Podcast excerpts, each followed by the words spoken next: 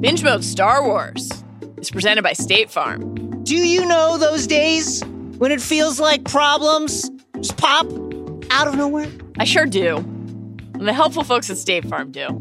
Like, oh, a fender bender when you're already late.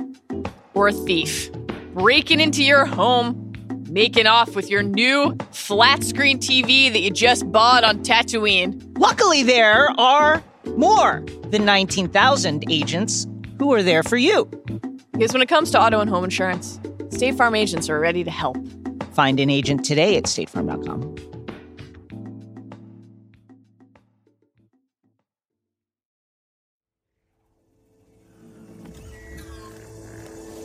What's going on? Look, up ahead. Binge mode. I heard the locals talking about this filth. Binge Mode thinks it contains adult content and spoilers. Well, whatever they call themselves, they best keep their distance. Yeah? Why don't you tell them yourself? And now binge mode.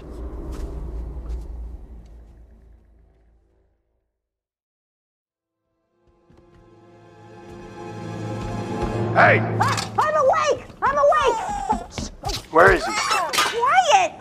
Oh, shh, it's okay. You woke it up. Do you have any idea how long it took me to get it to sleep? Give him to me. Not so fast. You can't just leave a child all alone like that. You know, you have an awful lot to learn about raising a young one.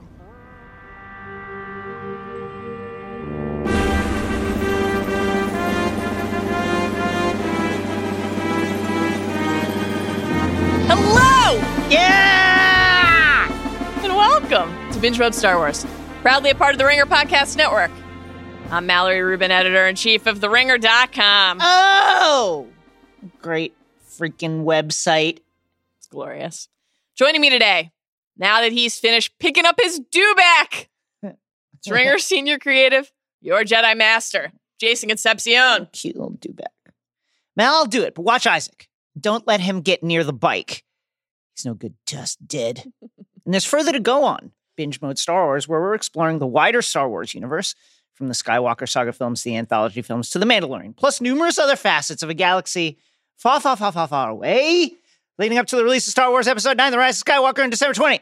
Oh my God, that's next week. Please make the journey to Mandalore with us by subscribing to this podcast on Apple Podcasts, Stitcher, Spotify, or wherever you get your podcasts. And please rate and review us. Give us the five star ratings, or we will send Fennec Shand after you and then execute her Boy. in cold blood. Please follow us on Twitter and Instagram at binge underscore mode, aka the underscore, and join our Facebook group, which is just for binge mode fans and which is an excellent place to leave tips for Mando about how to be a better parent. He could use them. It's concerning. And please head to theringer.com slash shop to check out our binge mode merch, the next best thing to Beskar if you're out on a mission. Last time on Binge Mode, we answered your questions on another Ask the Underscore. And today, we're diving deep Deep! into The Mandalorian Chapter 5, The Gunslinger. As always, spoiler warning. While we know nothing about the future of this show, we will be going deep on details from this episode of- Deep! of The Mandalorian and the entire Star Wars saga to date, taking official canon and legends hashtag not canon into account. So head for Bay 35 because, oh my God, we're going back to Tatooine.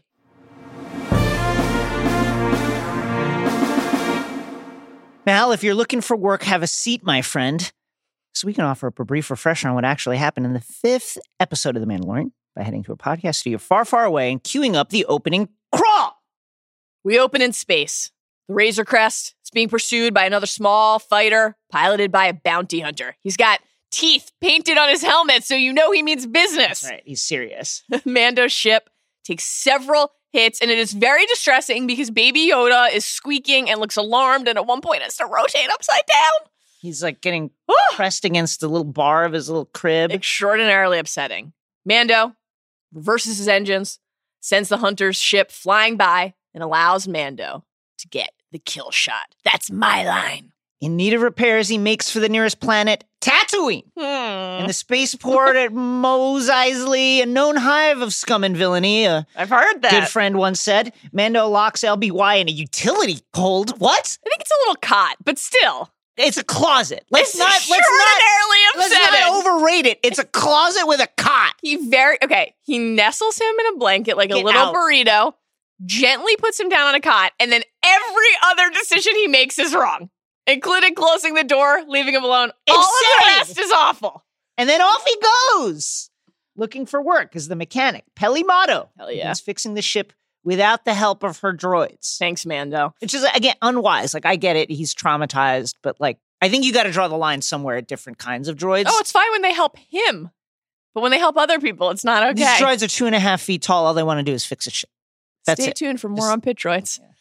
A sudden noise from the Razor Crest startles the mechanic and her droids. Mid card game. Hello, Sabacc.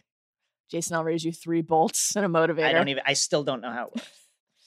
Out comes little baby Yoda, Oh, he's lonely. tottering down the ramp, looking extraordinarily sad and sleepy. He woke up for his nap. Where's Dad? Peli earns our affection right away here. Picks him up, speaks warmly to him, has her droids fetch him some food. She plans to babysit and then charge Mando extra for his services, which, you know, she earned it. Mando walks into a familiar canteen at Chalmun's. Site of your spinoff show. That's right. However, the business has clearly changed hands as a now a droid tens bar when formerly they were not allowed inside. Nope. Mando tells it that he's an independent hunter looking for a gig, and he's overheard by another hunter by the name of Toro Calican. Poof. Extremely Joey Lawrence energy, who shows Mando a puck for Fennec Shand.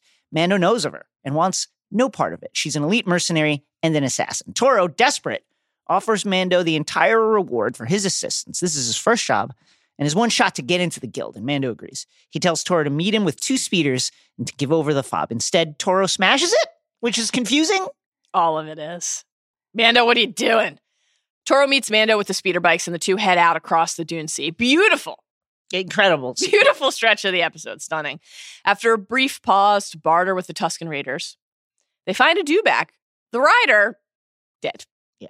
Tough way to go being dragged by your dewback through the Dune Sea. Breathing mask still on. It was a bounty hunter.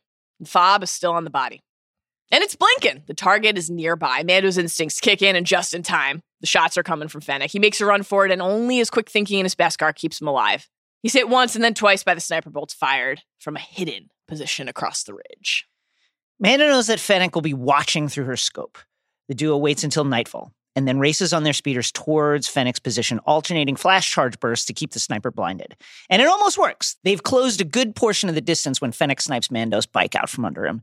He lets off another flash, saving Toro, who engages Fennec in hand to hand combat, but she's as dangerous as her reputation and is about to break the younger hunter's arm when Mando arrives on the scene to take control.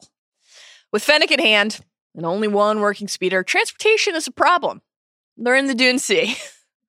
After a brief argument, but like too brief, too brief of an argument, Mando agrees to walk off and find the riderless dewback. And while he's away, Fennec gets in Toro's ear. She tells him that a Mandalorian betrayed the guild on Navarro, giving us a name at last for the client's planet, and absconded with a high value target rumored to be a child. And even Toro, dumb as the fucking sand on which he's walking, is like, I saw him with a kid. Mando, don't let other bounty hunters see the kid. What are you doing, guy? We'll get to all Oh my this. God! It's befuddling. Turn on the Mandalorian, she tells Toro. And the guild will welcome you with open arms. You'll be a legend. Tor's like, great idea. So good, in fact, that uh, why do I need you Yeah. anymore? And he shoots her, and he rides off.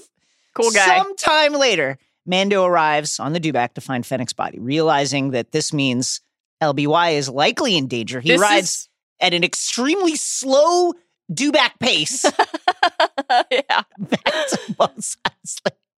A OG Yoda level delay in revelation here from Mando. Just very. what are we doing? Come on, my guy. Arriving that night at the hangar, Mando finds Toro, of course, holding Baby Yoda and Peli hostage at Blaster Point. It is horrifying to see. We just said last episode, don't show us Baby Yoda and Barrel again, and here it was twice in this episode. Toro holding Baby Yoda, takes the opportunity to monologue, helpfully allowing Mando God.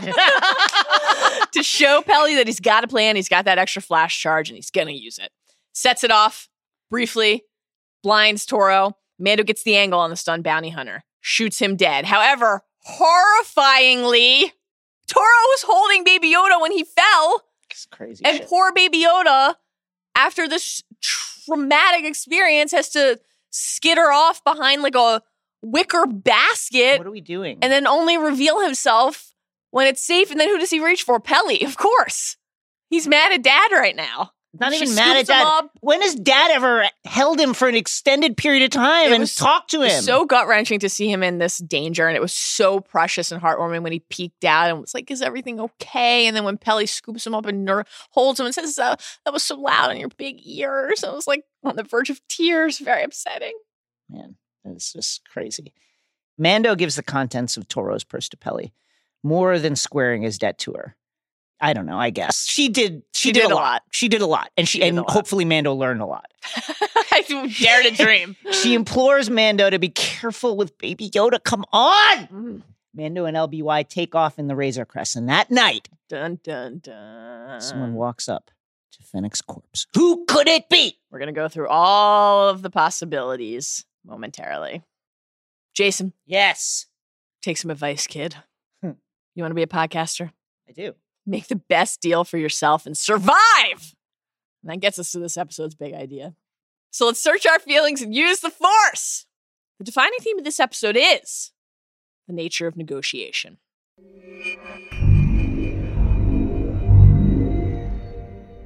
Let's start with a few minutes of just big picture talk Sure. about the episode, about how we felt about it, how a lot of people seem to feel about it, because this was definitely the most divisive episode of the season so far. We'll go a little deeper here in a second. I think the quickest summation of it is still super fun. Love the way it looks. It is delightful as a Star Wars fan to be back on Tatooine, soak up all the Easter eggs and mm-hmm. references. At a certain point, you do have to pause and say, is it too much of that at the expense of forward momentum in the Right. plot and the characters acting rationally? Yes. Now, we're forced to ask then, due to the setting, did anything that happened have to happen on Tatooine? Mm-hmm. Listen, I love it. I Yeah. love seeing the booth where Han shot Greedo. It's great. I love seeing Chalmun's now bartended by a droid. Mhm. You Um, famously love a Tusken Raider. I absolutely love Tusken Raiders. I love learning more about them. I think they're extremely misunderstood. But Mando does too. That was nice to see, actually. But did those things carry too much of the weight of the show in this Mhm. episode? As fun as it was to be back in the sand dunes, did it serve the story in any kind of noticeable way? And the references and nods are super fun, but it felt like a tad too much at the expense of like moving the story forward. It, it felt a lot like episode two, uh, chapter two, rather Mhm. in that it was a sideways episode. You know, it's a balancing act creating a show like this and then having to bring in all the things from the past and balance it with new stuff. But we didn't really learn anything about our existing characters, about the plot, about the people who are going to play, we think, meaningful roles moving forward. And in mm-hmm. fact, I think we would both Yeah. agree that we moved backwards, or at least didn't move forwards in, in ways that felt natural. Yeah, and I think specifically one of the ways that we regress is in terms of maybe trusting Mando to act rationally, or for Yeah. us to at least, even if we don't agree with the decisions that he's making, to understand them. And I think one of the the chapter two, chapter five comp is definitely right. I think there are a couple main differences though. Yes. The first is that chapter two is chapter two.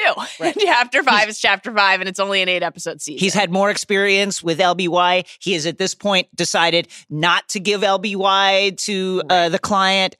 You would assume he has some kind of more stable bond with the child at this yeah, point. and also just from the perspective of the people creating the show Yeah. and what we're learning in each episode, it's a little easier to say, okay, the first couple episodes of the season, we're getting our bearings that are establishing what this is. Now we know we're more than halfway through at this point, and you have to pause at a certain point and look at it and say there are only three episodes left. We haven't met Moff Gideon, you know, Yeah. who we assume and maybe wrongly, but assume is going to be the big bad of the season. You Yeah. know, we have all these characters like Karga, Cara Dune, the client, Pershing, who we think have to come back into the story still. We have so much to learn about Baby Yoda and Mando and the Mandalorian ways and all of it still. And we didn't get any of that chapter two, at least, we got the massive reveal Yeah. that Baby Yoda could use the Force. There was nothing comparable to that here. So, like, the callbacks, the Easter eggs, genuinely great. Like, really, really, really, I think that we feel this way. I think a lot of fans who sincerely love Star Wars feel this way. It's thrilling to be on Tatooine. thrilling. Tatooine is the most, not only the most famous Star Wars location, it's one of the most iconic settings in all of storytelling. It is really fun. You shout out loud, holy shit, Tatooine, when you see that you're back there. But why? What are we gaining? And it's all just about a balancing act, just Yeah. like everything that the characters are doing and ha- the choices that they're making and how they're behaving. The same thing applies in a macro sense. You know, what's the negotiation that the creators of the show are making with themselves, with each other, and with us as fans as this unfolds. How much of this, and this is this applies across Star Wars. That's actually what makes this such a fascinating thing. It's not specific to the Mandalorian. This is always the discussion that we end up having when we're talking about anything that's a new story in the world, an anthology film, basically anything that isn't exactly centrally in the Skywalker saga. And then even then you have it because what Yeah. was the narrative around The Force Awakens? Oh, it's just a new hope again. What is the right way to navigate giving people the thing that you know they love Yeah. and definitely want, and also exploring something new. And then that gets to the fact that, you know, Dave Filoni wrote and directed The Gunslinger because he is, we've talked about him before on the podcast a few times. You know, he's one of the main stewards of Yes. Star Wars storytelling and particularly Star Wars television. Yeah. And is someone people really admire and trust and, and really worship in the in the community.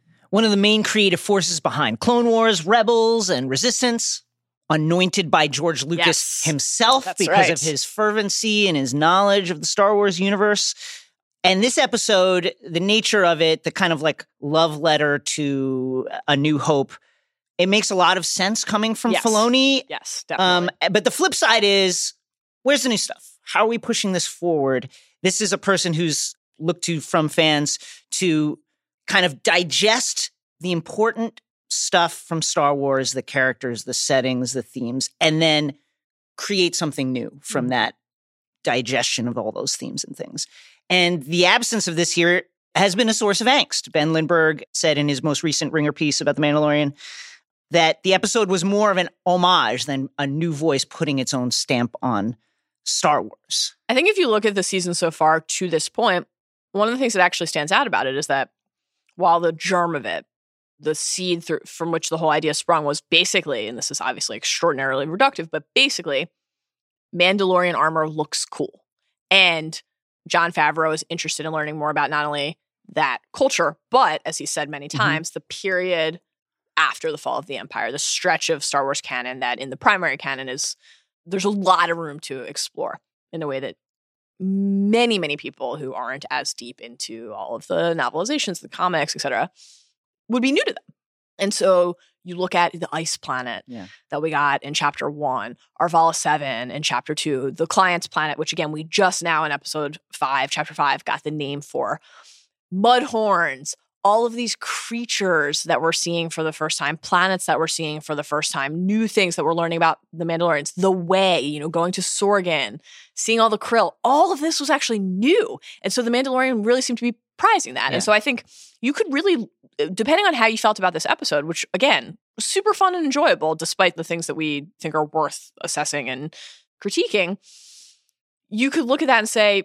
okay, they're actually showing that they're really committed to Yeah. exploring the wider galaxy. So a one episode diversion to a place that people adore, like chill, basically. Yeah. And I think that you could also just as reasonably and fairly say, yeah, but the fact that there was that proof of concept, that there was this real like spark of excitement for mm. exploring all these things that had not yet been established in the canon, introducing us to new aspects of the galaxy. That then, when you see that Filoni's coming in to direct an episode, you just expect that to elevate even further because his knowledge of Star Wars is so vast and his love for it is the kind of thing that, of course, would draw him back. Like if someone said to me, "You can go make something in the Harry Potter universe," right? I'm not going to be like, "Let me go invent a new school of magic." Right, and you be like, "Fuck, I'm going to un- Hogwarts." right, Of, co- of right, course, right. right? So the impulse to go to Tatooine is like totally relatable and normal. I think it's really fun. I think if the characters and Mando, and if we learned something new about Baby Yoda, if Mando had acted in a way where every single choice he made didn't lead us to say, "Wait, why is he doing Yeah, I- that?" we'd be focusing on this less. The thing was that you, it was all there was to focus. on. I think to your point about balancing the setting with new material, and is there anything here that necessitated Tatooine to tell the story. I think that there's a way to look at this where the setting makes Mando's decisions even more perplexing. This is a known outlaw haven, mm-hmm. a known area for organized crime activities, a notorious hive of scum and villainy. Why are you leaving little baby alone, Yoda alone in this mm-hmm. place with a stranger? Yes. So then, again, in just the big picture sense before we move on, in, in a recent interview with the Hollywood Reporter, Jon Favreau, and this is a, a fascinating interview in a lot of different respects, worth reading, said, quote, there's a very fluid line between what's in the movie theaters and what's on the screen at home. It's very exciting for me because I get to tell stories over the course of several hours and not just within the footprint of one theater going experience. I think it's only a matter of time before we cross paths the other way. So that is interesting at this moment in time because it speaks broadly to how, again, interconnected all of Star Wars is and always has been and will remain and continue to be. Mm-hmm. This is not a new thing.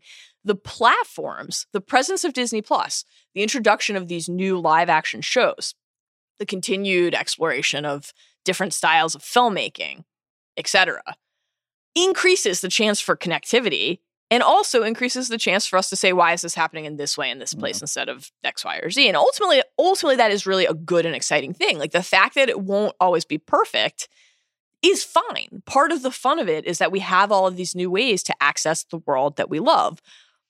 But when they're looking for those connections Yeah. it's by definition going to lead to things like this. Well how can the mandalorian connect to the primary star wars films? And again we have a new one coming out next week. Well let's go to tatooine Moving forward in The Mandalorian in general with Disney Plus's Star Wars shows, more to come than just The Mandalorian with the Obi Wan show coming. This is the balancing act. So much of what we love about this story experience so far comes from what we already loved about the world or what had earned our intrigue and made us want to know more. We want to connect with it, but we want to explore something new as well. The galaxy is vast. So let's see more of it. People love Tatooine. They love the spirit of new adventure and trusting that there's a plan to explore those things. In that aforementioned Hollywood Reporter interview, Favreau also said, quote, I'm putting a lot of effort working with Dave Filoni to figure out what the overarching story is and the storyline for all these characters and what the world is like. We want to make sure that we have a roadmap because we are also a puzzle piece that fits into a larger Star Wars universe that has a lot of other movies and a lot of other projects, and we want to make sure we're consistent with them. We have a good 25 year patch of road in the canon that nobody is exploring right now. And it's the most interesting time for me as a storyteller to explore the time after the fall of the Empire and before the resurgence of the darker forces. We have three more episodes in season one to get a real feel for what that roadmap and vision is.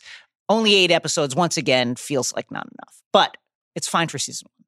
We'll be satisfied with that for season one. Can't wait to see what the next three episodes bring. And we got a very intriguing tease for the rest of the season at the very end, the conclusion of this episode, a cliffhanger, Mm-hmm. a boot and a cape on a person, obviously. we don't see who the person is. Approaching Fennec's corpse, though, put a pin on the word corpse there and we'll return to that in a minute. So let's start at the end of the episode. Let's start with the cliffhanger and who this mystery figure could be because there are two primary possibilities Yes. Boba Fett and Moff Gideon, and then a couple other possibilities that we want to consider as well. And the reason that we want to start here at the end is because this was really the one super intriguing, ooh, what could this mean moving forward thing that happened in the episode. So, first possibility Boba. I love it. Let's go through the reasons. Let's go through the reasons. I think there are really compelling cases for both Boba and Moff Gideon. Number one, in Legends, he is alive. He survived the Sarlacc pit. He Mhm. escaped that ignominious end for uh, such a great bounty hunter. No stranger to Tatooine, has been there plenty of times. Recall the discussion about whether he appeared in the shadows of the Mandalorian covert in chapter one. He might have already appeared in the show. And Favreau did say that the show wasn't about Boba. However, Yes. that doesn't mean that Boba Fett won't ever be on the show. Right. Plus, that could also be a Mhm. misdirection. And again, that's part of the negotiation inherent to the premise of the show, tapping into what that armor And- represents in fans' minds, but also saying we're doing something new with it. And just like Occam's razor, it's a cape. Who do we know that wears a cape? His cape is definitely shorter, though. Sure. Now, it doesn't mean he couldn't have changed capes Yeah. in all these years. Definitely could have.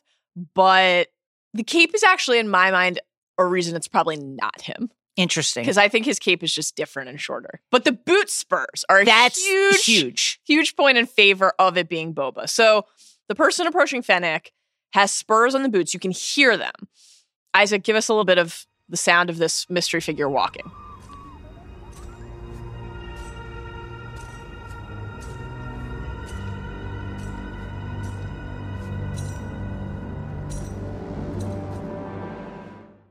Okay, then think back to Empire Strikes Back and the moment when Boba walks in to the dinner scene with Vader. What do you hear? Boba Fett's spurs. Isaac, give us a sound of that now.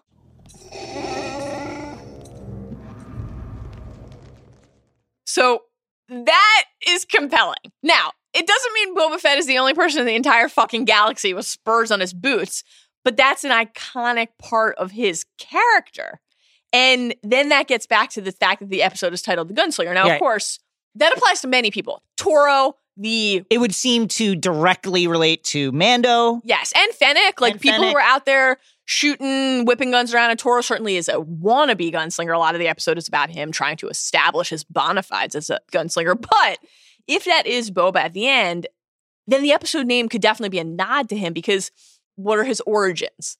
Clint Eastwood in Outer Space. That was a comment made by assistant film director Duwayne Dunham from an official Star Wars YouTube video on the costume, recently dug up again by the Hollywood Aw. Reporter. Quote, when Boba Fett walks down the hallway, he goes ching, ching, ching. Okay, I so mean, that's pretty notable. huge. Other evidence. You don't see the fob in the shot, you only see the feet and boots up to about like the mid lower leg and then the cape. But the closed captioning says device beeping, yeah, and you which can hear it. must indicate a fob and thus a bounty hunter. How else would a person locate this body in the Mhm. middle of the Dune Sea? Yes, it's it's a reasonable deduction. The quote, she's no good to us deadline from Mando is a callback to Boba's, he's no good to us dead. Mhm. Uh, from Empire when he's speaking to Vader about Han Solo, a notable dialogue link, and we'll have more on language callbacks later. And one of the most exciting things about the Boba possibility Yes. is that it would be another Kamino clone tie-in yeah, I'm into this. regarding Pershing and little baby Yoda's plot. And I think that makes a lot of thematic sense to me, storytelling wise. famous clone son, Boba Fett. Come in and talk to Baby Yoda and Mando about Kamino. That potential tie-in is hugely compelling here. Okay, second possibility: Moff Gideon, aka Giancarlo Esposito's incoming character. Incoming not yeah. when? When are we gonna see him? Who knows? Maybe this was his leg. We're not sure. Okay, so supporting bits of evidence for the Moff Gideon theory. One, the outfit. Go back and watch the trailer. He's very clearly wearing a cape. Color scheme of what he's wearing looks similar to what we see here, and presumably because he's a person in Star Wars wearing a boot, wearing boots, right? Reasonable to think. So visually, just based on that tiny glimpse that we've gotten of him, this just looks more like the Moff Gideon character than like what we know Boba looks like. Now, again, maybe Boba changed up his outfit a bit, but color scheme wise, vibe, all of it would seem to fit Gideon more. Then there's the timing. We've assumed that he was going to reveal Yeah. himself to be the big bad of the season, so he has to enter the Yeah, story. We're running out of runway here. He is in the episode seven promotional material, so he will be in the show by that point. But maybe if he's in the promotional material for episode seven, it means we've definitely seen him in episode six. Thus, the leg in episode five could be him. Then there's the fact that we know, even though we've never met this character, that he travels. Here's Mhm. something that Esposito told IGN at D23. Quote, he's a traveler. He gets around and knows everything, and no one knows why. And then, of course, there's his potential connection to the Baby Yoda plot, the biggest bit of evidence we have here. Who hired the client and Dr. Pershing, and who were they talking about in the scenes when they were discussing and whispering about the person who hired them? We would assume it would be Moff Gideon, which means presumably he's still after LBY. Why wouldn't he be? Now, the boot wearer, considering the fob, was presumably looking for Fennec, not Mando, but the two do not have to be mutually exclusive. Many people saw Mando go off with Toro in search of Fennec. It absolutely tracks that Mhm. somebody would have tracked Fennec to find Mando. Yes. Now consider this is what Toro says to Mando about Fennec. Quote, Fennec Shand, an assassin. Heard she's been on the run ever since the New Republic put all her employers in lockdown. So who are her employers? We know per Mando that she worked for the crime syndicates. Mhm. So if the New Republic got all of her old bosses, maybe she went to work for the Remnant instead. Or maybe, yeah. The New Republic is persecuting her old bosses in part because they had imperial ties. Mhm. The syndicates and the Empire work together a lot. Yeah. Regardless, it doesn't mean that the New Republic got everyone who had or could employ her. So maybe Moff Gideon eluded the grasp of the New Mhm. Republic, and maybe he had hired or wanted to hire Fennec for whatever game he's running, perhaps looking for LBY. Fennec's recruitment pitch to Toro included the line, quote, look, there's still time to make my rendezvous in oh. Mos Espa. Take me to it, and I can pay you double the price on my head. Who is she going to meet? Yes. So that quote is obviously key. It tells us two things. One, she's meeting someone with means. She's confident that that person will be able to double the bounty and pay Toro for delivering her. This isn't just some like schmuck grabbing a pint at Chalmun's, right? Two, the person she's meeting is either a partner or her employer, someone who would have the motivation to try to save her, to try to barter or negotiate for her life in that circumstance. We know that she's been hiding on Tatooine. This is her rescue. This is her escape. So it's reasonable to think that after she missed the rendezvous, that would be the person. The person that she was meeting would be the person who would come to look for her. It's more likely that she's meeting a person like Gideon who would want to hire her for her services than that she'd be meeting someone like Boba. It's Yeah. more likely. Now, again, the fob there would be a complication, but maybe he took a fob off a bounty hunter he killed to go try to find her. Who knows? Any number of circumstances could come into play there. Plus, remember Fennec's earlier line to Mando. Quote, a Mandalorian. It's been a long time since I've seen one of your kind. Ever been to Navarro? I hear things didn't go so well there, but it looks like you got off easy. So that's another key line here because the fact that she knows what happened on Navarro, especially while she was out on the run at that time, tells us that she's tapped into people on that planet with connections there, like, say, the client's presumed boss, Moff Gideon, or others who are connected in some way to the hunt for Baby Yoda. Is there any evidence against it being him? Sure. Mando walking down the street passes about a dozen or so stormtrooper helmets, perhaps with the heads still in them on spikes. a powerful visual at the feelings that the locals have towards imperial forces at this particular Mhm. time. Would the natives or whoever of Tatooine, the inhabitants of Tatooine, be so bold if someone like Moff Gideon was on the planet? Right. And now, certainly, he could quite possibly be there in secret, but we do see him in the company of stormtroopers in the trailer. Yes. Um, it's a really interesting point. You know, like Tatooine is supposed to be this place where neither the New Republic nor the Empire ever really made successful inroads. It was always at the edge of law, beyond law. So for the inhabitants here to so strongly Mhm. go against former imperial forces, I think that says a lot about the attitudes towards the empire Totally. across the universe. Didn't want the troopers just moseying through yeah. The cantina anymore, jamming up business, but there is no business. So Now, of course, there are other possibilities. What about our guy, Greef Carmando? Could be him. yes. He does wear a cape like thing. What would you call it's that? like- well, I don't know. It's a very unique it's outfit. like a mini cape, like a a, capelet it's basically a vest. with a ca- with a But the with a vest yeah. is There's comes down like wings. It's great. Yeah. Uh, Great look. Listen, Mando betrayed the guild. We would assume that Yes. Greef Karga has both business and personal reasons to Mhm. go after yeah, Mando. Mando at this shot point. him in the chest. Yes. The tease for episode eight is quote, the Mandalorian comes face to face with an unexpected enemy, which listen, could be Could be many, any number. Many, many people. But if he thinks he killed Karga, could be a tease for Karga in episode eight. Right. Could it be the bounty hunter that Bill Burr is playing? Another character who is in the trailer, who we know is coming in the show, and we have not seen yet. It's possible, though we don't really know what his allegiance is going to be. Ryan Arey from Screen Crush put forward this theory. What if it's Cobb Vanth? be. In the- Interesting. In the Aftermath books, Vanth acquires a set of Mandalorian armor and Tatooine Sheriff.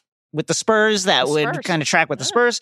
What about someone else? There are plenty of new characters coming our way, but with only three episodes left, it feels like uh, you know our runway for figuring out who that might be is certainly Yeah, it's definitely possible. It's just another person that we don't know is coming yet. But the fact that it was positioned the way it was as a cliffhanger at the end of the episode certainly seems to indicate that it's someone we're going to know or someone we've been waiting for. All right, let's talk about the rest of the episode. So, a few new characters and new performers. We got Peli Motto, Amy Sedaris, wonderful, truly a delight in this episode. Fennec Shand, Ming Na Wen.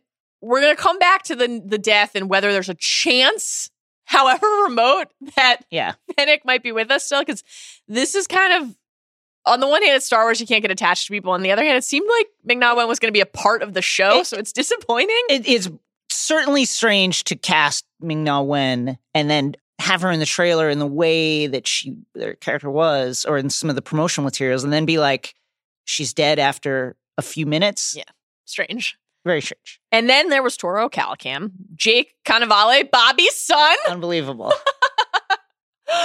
He his- has a, he has a lot of Bobby Cannavale energy as oh well. yeah, I can definitely see him snorting coke in a Scorsese production one day.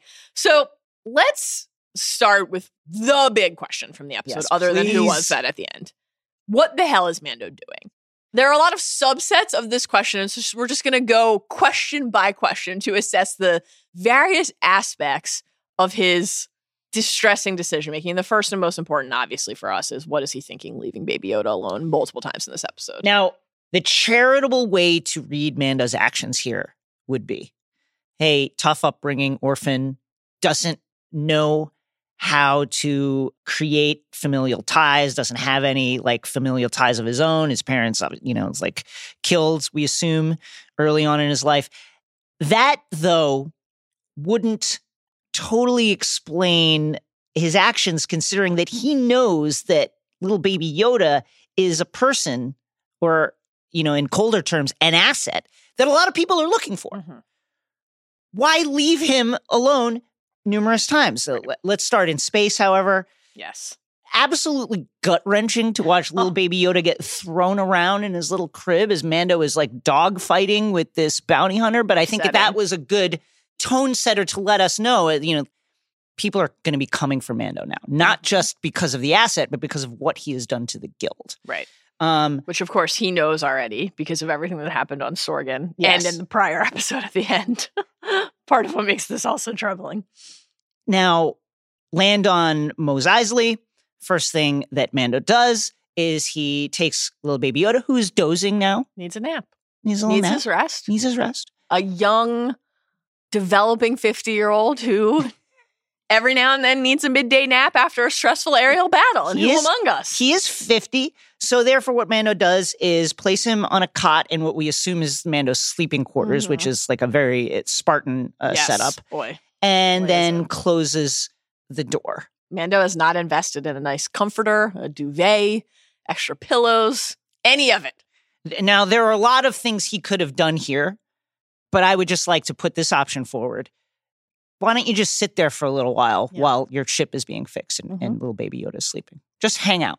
I agree. And if the concern is that they're very, very, very much on the clock because they know that there are people pursuing them, which we're going to, again, parse all of this, don't take a job that might take you days. Yeah. None of the decisions align with each other. That's part of the problem. So, yes, you need money. Of course. You need to repair We all do. You got the, the fancy Beskar armor. Okay, you're not carrying a lot of spare cash, life on the run, didn't bring any krill with you. Fine. And you made the somewhat unwise, but I guess understandable decision to demand that droids not be used in the repair of your ship, thus juicing the price. And making it take longer. Fine. for sure it's going to take longer. Okay. Okay. But, but, as Jason said earlier, you're in a wretched hive of scum and villainy. Yes. And you know it. You know it. You, ah, you know it. Mando has awareness about places in the galaxy. Like, in that sense, he's Tatooine is sharp. a known place. Don't leave your ship, again, leaving the Razor Crest. Sure, you're leaving it at a repair station, but you're leaving your kid on board this time. You're negotiating a repair contract with Peli. Okay. You've engaged in a conversation. You're getting a feel for someone. What's the vibe? What is this person motivated by? But that doesn't mean that you know or can trust someone because you've had one conversation about the carbon scoring on your Yeah. vessel. I've got 500 Imperial credits, he says. That's all you got? Well, what do you think? She's talking to the pit droids at this point. That should at least cover the hanger. I'll get you your money. Now, of course, we want Peli to get every cent that that she deserves. Absolutely. Peli's a delight. Yeah. And it is actually, in terms of us appreciating Mando's kind of moral fiber, it's heartening to see him be honorable. He's not looking to swindle her, sincerely not, right? But it is really fascinating to see how the necessities of the situation that he's in, not just here, that's amplified here, but really at any given moment, dictate completely the choices that he makes. Who he trusts, how he's willing to trust them, what he's willing to do, the action that he takes directly, the action that he asks other people to take. It's not his instinct Yes. to trust other people, but he is actually quite prone, as we've seen time and time again now, to striking some sort of deal, putting his faith in any number of ways in other people when he needs to. And sometimes that's a great thing, like with Yes. Cara, or ultimately approved in this episode, like with Peli. But sometimes it's not, like with Toro, who we'll get to in a few minutes. I, I think you've hit on something important here, which is like, you know, we're still learning about this character who is Mhm. extremely taciturn. Most of what we learn from him is through his interactions with other people, not so much his dialogue, his actions. And that's why it's so confounding when he does things that are so out of left field, seemingly. Of course, little baby Yoda wakes up. He's not going to sleep for 10 hours. he is 50, but he's not going to sleep for 10 hours. Not every nap is a post force nap, by the way. so Mando. he, we would assume, force opens the door Mhm. Yep. to the sleeping quarters, which is the sound that Peli and her droids hear, and then comes tottering up to the Doing ramp. his best Obi-Wan. Oh, out little- with the Tusken Raiders impression. little- still with little nappies in his eyes and So pillow cute. marks on his face. He looks so cute. It's so precious. This was so precious. and that piano music starts up and immediately puts you at ease because thank God we cannot take another moment of Baby Yoda being in danger once again, and this time without his main protector there. Did that bounty hunter leave you all alone in that big nasty ship? Amazing. Now, would you like some food? Are you hungry? I love Fish this. something to eat, quick. I don't know, something with bones in it. Bones in it is is strange, but that's okay. so Mando's first exposure to Peli was haggling with her over uh, repair prices for his ship because, of course, he just wants something done without droids. The But here- nature of the repairs. the yeah. nature of the repairs. But here is all of a sudden Peli employing her droids to help care for That's right. this very special person we assume in Mando's life That's right. side note there needs to be some lines of consistency with mando's trauma surrounding droids he doesn't like them we get it b2 battle droids killed his parents however he is willing to get on droid driven carts to travel across sorgan Mhm. weird one and navarro Yeah. okay Desperate times in that. that was desperate case, yes. okay but he won't allow droids to help fix his ship when he's not there Not even that to help this other person, like a solitary mechanic trying to repair an entire vessel. He's just I- making it harder on her. again, he's not there. It's like whatever she's doing, she's doing. Like droids, He doesn't every. He doesn't trust them to be near his ship, but like Fine. it's the way of life in the galaxy. That's what I. That's the thing. Droids are interwoven with every aspect of life in the galaxy. yeah. They are working behind the scenes to do everything. Mhm. How can you assume that work that you are then reaping the benefits of is not being produced by droids? You can't. That's part of the negotiation that he is consistently undergoing just in everyday life in the galaxy. And of course, now in these extraordinary circumstances, mere moments from the point when he tells Peli not to let the droids touch his ship. He's like, hey, droid, you got any work for me? Yeah, I- you think he'd walk in and be like, "Okay, I'm not going to speak to the droid. I'll speak to any number of other creatures in this bar No. and look for work." No, he's on the clock there, so it's okay. Return where you go. After a word from our sponsors. Binge Mode Star Wars. It's presented by State Farm. State Farm agents know that sometimes life throws everything at you at once. Like a fender bender when you're already late. When it comes to auto and home insurance, State Farm agents are there for you. Talk to one of our 19,000 State Farm agents today via text, over the phone, in person, or using the State Farm app. Find one today at statefarm.com. Today's show is also brought to you by the Google Assistant. The Google Assistant is ready to help you get more done with just your voice. In the car, at home, and everywhere you take your phone.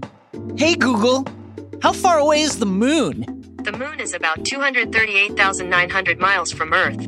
A little help, hands free. Just say, hey Google, to get started. And now back to Mitch. Before Peli falls in love with Baby Yoda. and how could she not? Again, I'm at the point now where everyone that gets to hold little baby Yoda, I'm mad at. she was Because why real- don't I get to? I know, I, am like, I'm jealous. she was such an avatar for the audience. So it's like, of course, she would immediately be totally taken with this beautiful the- little creature of love. Before that, though, she says this to him. Now, here's the plan. I'm going to look after you until the Mandalorian gets back, and then I'm going to charge him extra for watching you. You see how that works? Yeah, bright eyes. Again, get what's yours, Peli. But also, even when you're just looking at this precious little thing in the galaxy, you're thinking about what you can get out of it. Everyone is looking, at least at first, before you develop a real bond with someone or something, for that edge. It's Tatooine. It's life after Endor, after the Empire's fall. Credits at a scarcity everywhere. We're seeing that repeatedly. We're a team, mm, she says. It's not a nefarious thing in this moment. It's just about not even staying ahead, trying to stay afloat. And then Mando panics when he gets back and sees the Razor Crest open, Baby Yoda gone. And on the one hand, it is actually really endearing. It's a reminder yes. again of how much he cares, how much affection he's developed for Baby Yoda. And it's also, we hope, a teachable moment for him. He should learn from this. Yes. And if he yeah, except he doesn't because he then immediately leaves again. So when Peli, who reveals herself to be an angel on Tatooine, are you an angel? and again, an avatar for us, rightly scolds Mando for leaving him alone, saying, when Mando says, give him to me, she says, not so fast. You can't just leave a child all alone like that. You have an awful lot to learn about raising a young one. Mando sweetly thanks her and then immediately leaves again. Now, yes, this time, Peli has proven that she is a kind person, right? Wonderful soul, trustworthy ally. But Mando doesn't know that yet. That No. will reveal itself further at the end of the episode. He just knows that she didn't immediately harm Baby Yoda in the time that they were together unattended. She doesn't know who she is. He doesn't know if other people, bounty hunters, or, or any other number of nefarious souls could come in and try to do what eventually happens either try to harm her or try to convert her in some way. He doesn't know what her ultimate agenda is. He doesn't know anything. And he also isn't like, hey, is it okay with you if you watch the kid Right? overnight? There's no a lot of presumption. no asking. It is, of course, panic-inducing to watch little baby Yoda in any kind of peril. Terrible. And it's clearly a thing that the show is aware of. It happens several times in the beginning, at the during the dogfight in space, yes.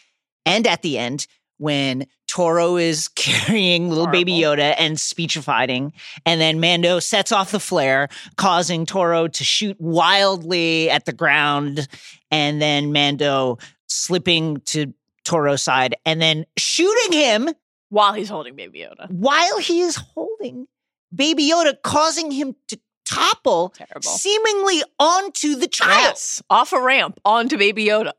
Horrifying. What are we doing? Peli, again, to her absolutely undying credit, risked her life to protect little baby Yoda. And Mando, to his, at this point, after they wound up in a situation that they absolutely should not have been in, did all he could to get little baby Yoda back to safety, sneaking a flash charge into the fight, gunning down Toro. Little baby Yoda scooted away and hid, popping up behind a barrel so sweetly. The way he like reaches up for Peli when she's like, "There you are," and he's like, "Yeah," and then his little his little claw hand is like reaching up. Are you hiding from us, huh? Look at you. That's all right. I know that was really loud for your big old ears, wasn't it? Okay, shh. Also, the way she like plays with his know, ears and, when like, she- rubs his forehead. Oh my god. so sweet. Mando is extremely lucky. He got lucky about four or five times in this episode, and extremely lucky after this incident that little baby Yoda was not hurt. But he was definitely afraid Yeah. and definitely sad and certainly traumatized, like we've seen plenty of times over the course of this series. Little baby Yoda be traumatized by violence, and now he It's is terrible. witnessed violence happen to him Directly. right there when he's like a foot away. What is Mando's plan to keep him safe and comforted, to Great give him the things he needs that a child needs? Great question. Be careful with him, Peli says when she Thank hands him back over.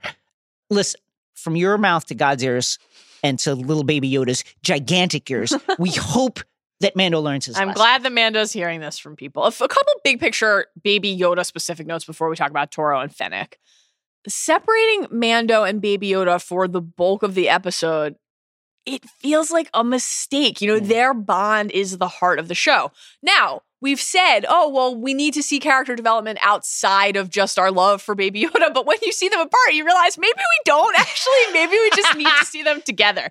You know, seeing Baby Yoda and Peli together was really wonderful because you see the effect, much like last episode with Omera and Winta, you see the effect that he has on other people. And it's like, of course, this is wonderful, really marvelous, remarkable thing we could just watch Baby Yoda for the entire episode and be totally content. But in terms of Mando and his development, when he is apart from Baby Yoda, it doesn't actually allow us to appreciate him more on his own. It just deprives us of seeing the way he grows through his bond with Baby Yoda. I have a theory. You let me know what you think. I think we're seeing a little bit of a ghost Game of Thrones situation here where it was like maybe it just wasn't technologically feasible. Because I think there's a certain amount of CG involved in Baby Yoda, and I don't, I don't know all the things that the puppet can do and how many of them they have. But uh, you know, with the speeder bike Mhm. segment, how much of this do you think was just like, from a technical standpoint, it's not feasible to have little Baby Yoda in as many shots as you would imagine would be necessary to tell the story of Mando taking little Baby Yoda with him everywhere he goes.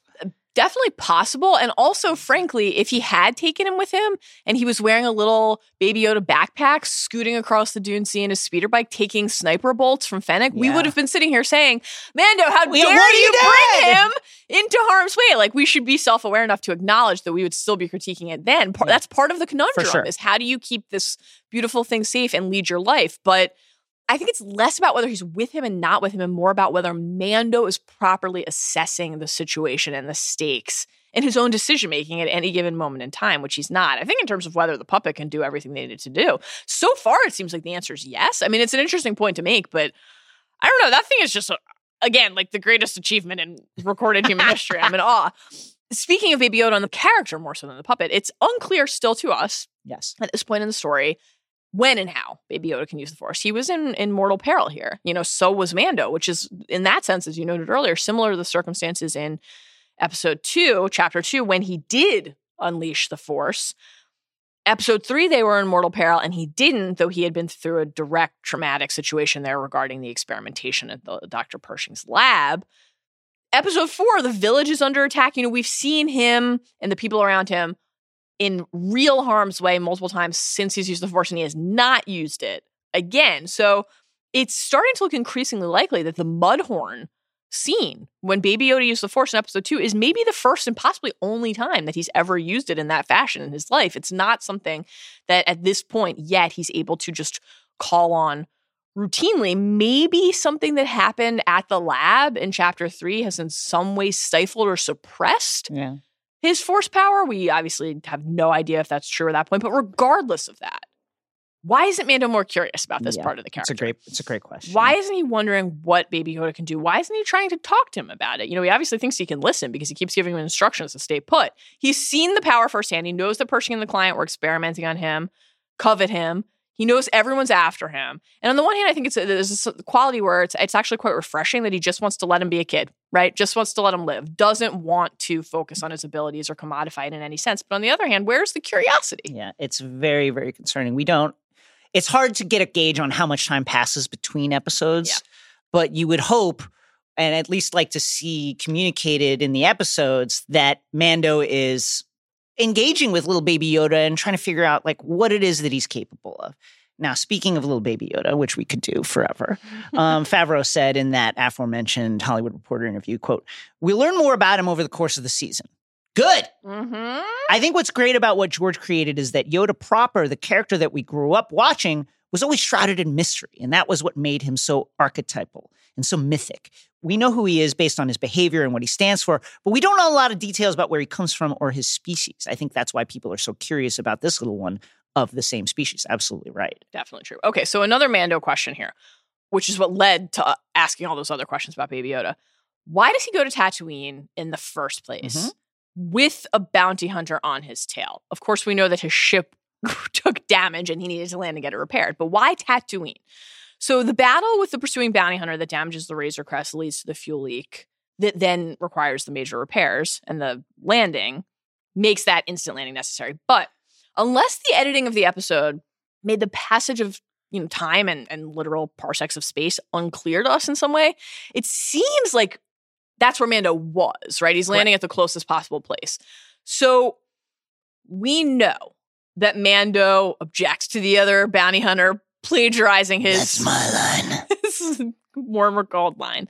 But we don't know if he and Baby Yoda were actually trying to make their way to Tatooine or if, as it seems, they just had to land there because they were closest and they needed the repairs. But regardless, landing that close to the fight scene, while necessary for the state of the ship, is very, very confusing because a bounty hunter being on his tail that close to the planet should have Mando worried that other bounty hunters are also aware of his location and could be on his way, could be pursuing him. Maybe that bounty hunter shared his location. Maybe the fact that that bounty hunter found him means other people could too. We don't know how much time has passed since they left Sorgan, by the way. So was this guy on his tail from there? Did he find him somewhere along the way? We don't have any of this information, so we don't know how Mando is processing whether shooting that guy out of the sky means they're safe. He knows that's why they had to leave Sorgan in the I first place. is- Everybody's after them. Everybody, right? I think that's a great point because listen, I kind of read it as Mando was going to Tatooine, or else why would he be in the area? Why would he be going to Tatooine? Then you have Because to he- you have right, to change your plan because he needs money.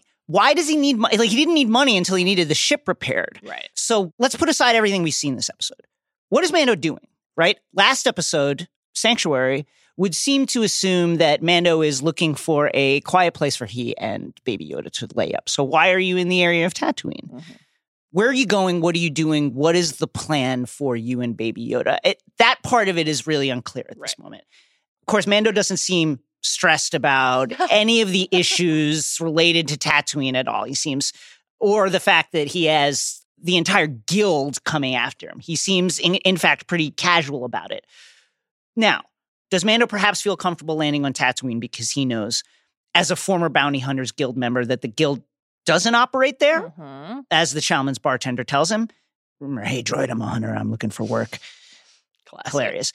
The droid's no guild line seems like it's there to ask us to Yes. let Mando off the hook for strolling back into Tatooine and again a known hive of scum Definitely. and villainy. Even so, he is a bounty hunter and he's out and about looking for work. That's the only line of work he knows. A bounty hunter was just on his tail. Guild operation or not, he should know it's possible to run into bounty hunters as he does literally seconds after his exchange with the droid. Toro IDs himself as such. yes. Because of Toro, he knows the bounty hunters are on the planet. Right. So it stands to reason that if a hunter with a fob on Fennec is there, a hunter with a fob on little baby Yoda could be there as well. Right. Remember when he asked who had the fobs? Everybody. All of them. All All, of of, the bounty- All of the bounty hunters. And then he saw that in Navarro when there was like uh, three dozen bounty hunters looking to take him down. This part I can't get over. You see that a bounty hunter's there, you have to bounce immediately. You have to. You not not only do you have to bounce, you ca- certainly can't align yourself with this person. If he has a puck on Fennec, maybe he has a fob on Baby Yoda. Maybe other people do. I just that part is galling. Beyond the fobs, though, beyond the fobs, there's just the risk of recognition. Yeah. Fennec eventually does recognize him in this episode. You know, guild presence or no guild presence, Mando knows that his armor makes him specifically identifiable. We've heard this reinforced time and again. The Karga line in the previously on at the beginning of this episode about Mando being a legend feels like it's there as a reminder of his status, of how people know who he is. The armor, of course, in chapter three told Mando that that armor, that Beskar, would draw eyes. The client has reminded Mando that it's rare to be able to find a Mandalorian these days. Paz told Mando and us, of course, that the Mandalorians have to live out of sight underground. It's rare to see them out in the world. You would know it if you did. Mando himself told Cara in chapter four that the word of their exploits would travel fast, and it did. A bounty hunter came and found them on Sorgan. He knows, in other words, that he is a walking target everywhere he goes, and that's just him. Everyone's already after Baby Yoda.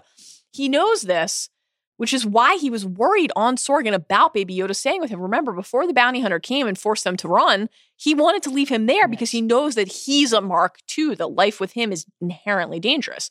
So the need for money, the need for ship repairs, that's a real thing. Yes. You got to get through every day in the galaxy. You have to. Mando has to navigate those needs against the risks that are inherent in trying to solve them.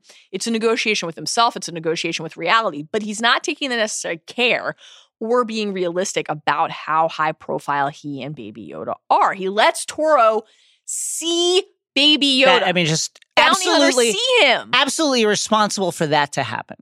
Crazy. And then just rides off with no consideration. Could he be messaging that information to someone else? There's no accounting for how dangerous that is.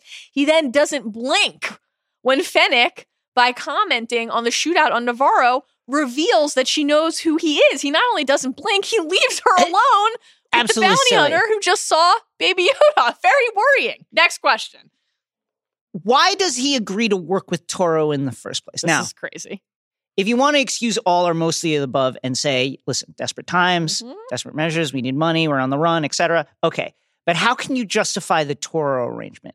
Name's Toro, Toro Calican. Might as well be name's Dick, Dickhead. Now, I guess you could say, you know, like the guild does specify that when a guild member asks for help, other guild members must give it. We covered that in a previous episode. Mm-hmm. Again, Doesn't you're not in the guild anymore. You're on the run. You're on the run. The gunslinger, the episode And by the way, this guy's not in the guild either. That's Right. the whole point. He's so trying like, to what get are in. we? What, what are we doing? The gunslinger, the episode title, comes into play in a lot of ways, but the ongoing Star Wars Western connection and homage is among them, including in this case this young fellow who can't wait to make his name, Han wannabe and Han's booth. It's like Han cosplay. totally. Which is effective in the sense that any association with Han makes you think someone's going to be cool and good, and this guy really uh, really is not. to live up to that. And now, how does Mando fail to read the signs that Toro will double cross him? And by the way, they are everywhere. Yes, this is I- key. lied about his station right off the bat. Yep. Smash the fob, which we will get into issues regarding how it's possible to memorize fob Right. Information. Just in terms of his character, red flag. Smash the fob. This is the most troubling red flag. As Mando slept, yeah. he pulled his blaster Oh man, and mime shot Mando. sleep on the job, old man. Like, what, what more do you need? He It- pulled his gun on you. It played for comedy in the moment because Mando has that great "you done" bit, but it's like that's Uh, concerning. yeah, a, a bounty hunter just pulled Yeah. his gun Are on you Are you done with Are this asshole? I know. He spoke disparagingly of Tuskens, clearly signaling that he doesn't know where he is, doesn't know how to read situations, didn't listen to Mando's instructions about how to execute the flash charges, wouldn't leave Mando alone with the bounty. List goes on and on and on and on and on. And again, Mando's isolated existence and need for resources could and should lead him to risky situations. Mhm. But all the signs point to Toro being an absolute shithead who should not be trusted under any situations. And it bears repeating again. Mando knows this guy is a bounty hunter who is trying to get into the guild that Mando betrayed and is now hunting him with everything they have. Can't get over it. And it. that this bounty hunter, who again is trying to get into the guild, saw little baby Yoda. What are we doing? I'm at a loss, honestly. Speaking of the tracking fobs, yes, for a second thank here, you. they're growing more confusing, not less. Yes. How did Toro memorize the data? Maybe he was just kidding, right? Maybe he's just being a dummy. Oh, I've, I've memorized it and doesn't understand Well, that the target might move and you need it. Uh, Maybe it's just one more sign that he's an actual idiot. But there's also the moment where he makes it sound like he followed the fob from some distance away. I quote, I follow this tracking fob here. From where, right? When does it activate? At what point does it tell you where you need to go? Now the positional data suggests she's headed out beyond the Dune Sea, he says. So that's, I mean, they're going to take speeder bikes Right. some way, and he's already able to say from that far away exactly where it is. This is, we're continuing to see clarity here and not getting it. Also, in the big picture Toro sense here, if Toro, even if he never flipped, let's play out the string here on a situation where he ends up being a trustworthy guy, a good partner. They get the bounty. Wonderful. What's Mando's plan for getting the money from him? Yeah. Because he knows that Toro is going to have to bring the bounty back to Navarro to collect. Mando can't go there. And he also couldn't be foolish enough to expect Toro to go individually, surely learn everything that was happening on that planet, realize who Mando was, and then come back and pay him. So maybe his intention was always just to ask Toro at the end for whatever money he had on his person Sure. at that moment in time and then cash out there. Very, very confusing. All right, next question. why does he take the Fennec job in particular, and why does he leave Toro with Fennec? For every reason we just explored, this is absolutely insane. Incomprehensible. Mando tells Toro that, listen, it's an impossible job, or at least a, a job that's way beyond the young man's ability to complete. And then he changes his mind, not because he's desperate, because Toro is. Mhm. This is my first job. Like, who cares about this guy? Who cares about him? Not me. Let him go out there and die. you can keep the money, all of it. I just need this job to get into the guild. And from there, it's meet me at hangar 3 5 in half an hour with an order for bikes. Mando asked one person, the bartender droid, for work, and then immediately took on an assignment so high risk, he told Toro that he'd be dead like as soon as he took on the job. right. What's his contingency plan if he gets hurt for Baby Yoda? And what then- his plan? Beyond that, let Toro know where his ship is parked. All of it is insane. All of it is insane. Meet him at a neutral location. Yeah, why are you d- leading him directly to where you're staying? It's actually ludicrous. And then the speeder bike trip through the Dune Sea that ensues from there is is really stunning. And it is again a thrill to see all these Tatooine landmarks. We know we get to go through. Most likely we see here on this ride the Banthas, the Tusken Raiders, the Dewbacks. Jason's going to talk about all of them more later. It's a real joy.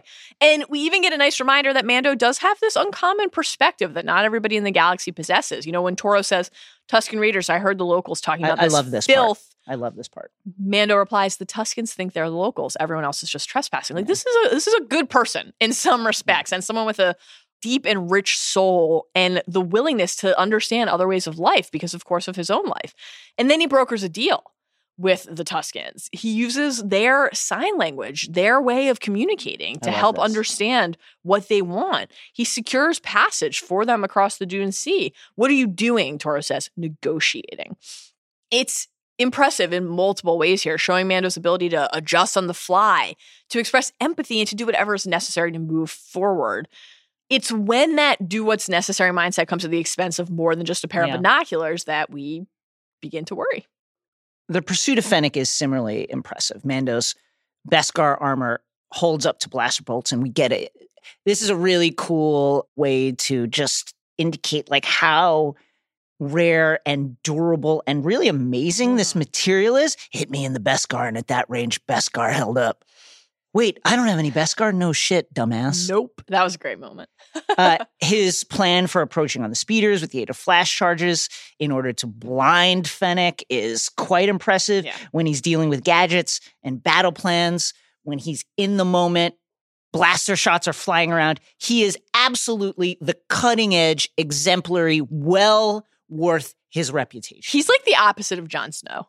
It's so true. Like in the actual battle, what he's designing, Yeah. the tactics are exemplary. It's the decision that led him there in the first place that's wrong with Jon. He was always trying to do the right thing, Yeah. always obsessing over what was rational and good. And then when he got out in the battlefield, it's like, wait, that's how you use the dragons? when it comes to gauging what other people are capable of, he's hit or miss. Good instincts with Kuiil and Cara and Omera and Peli and others, including most of all little baby Yoda.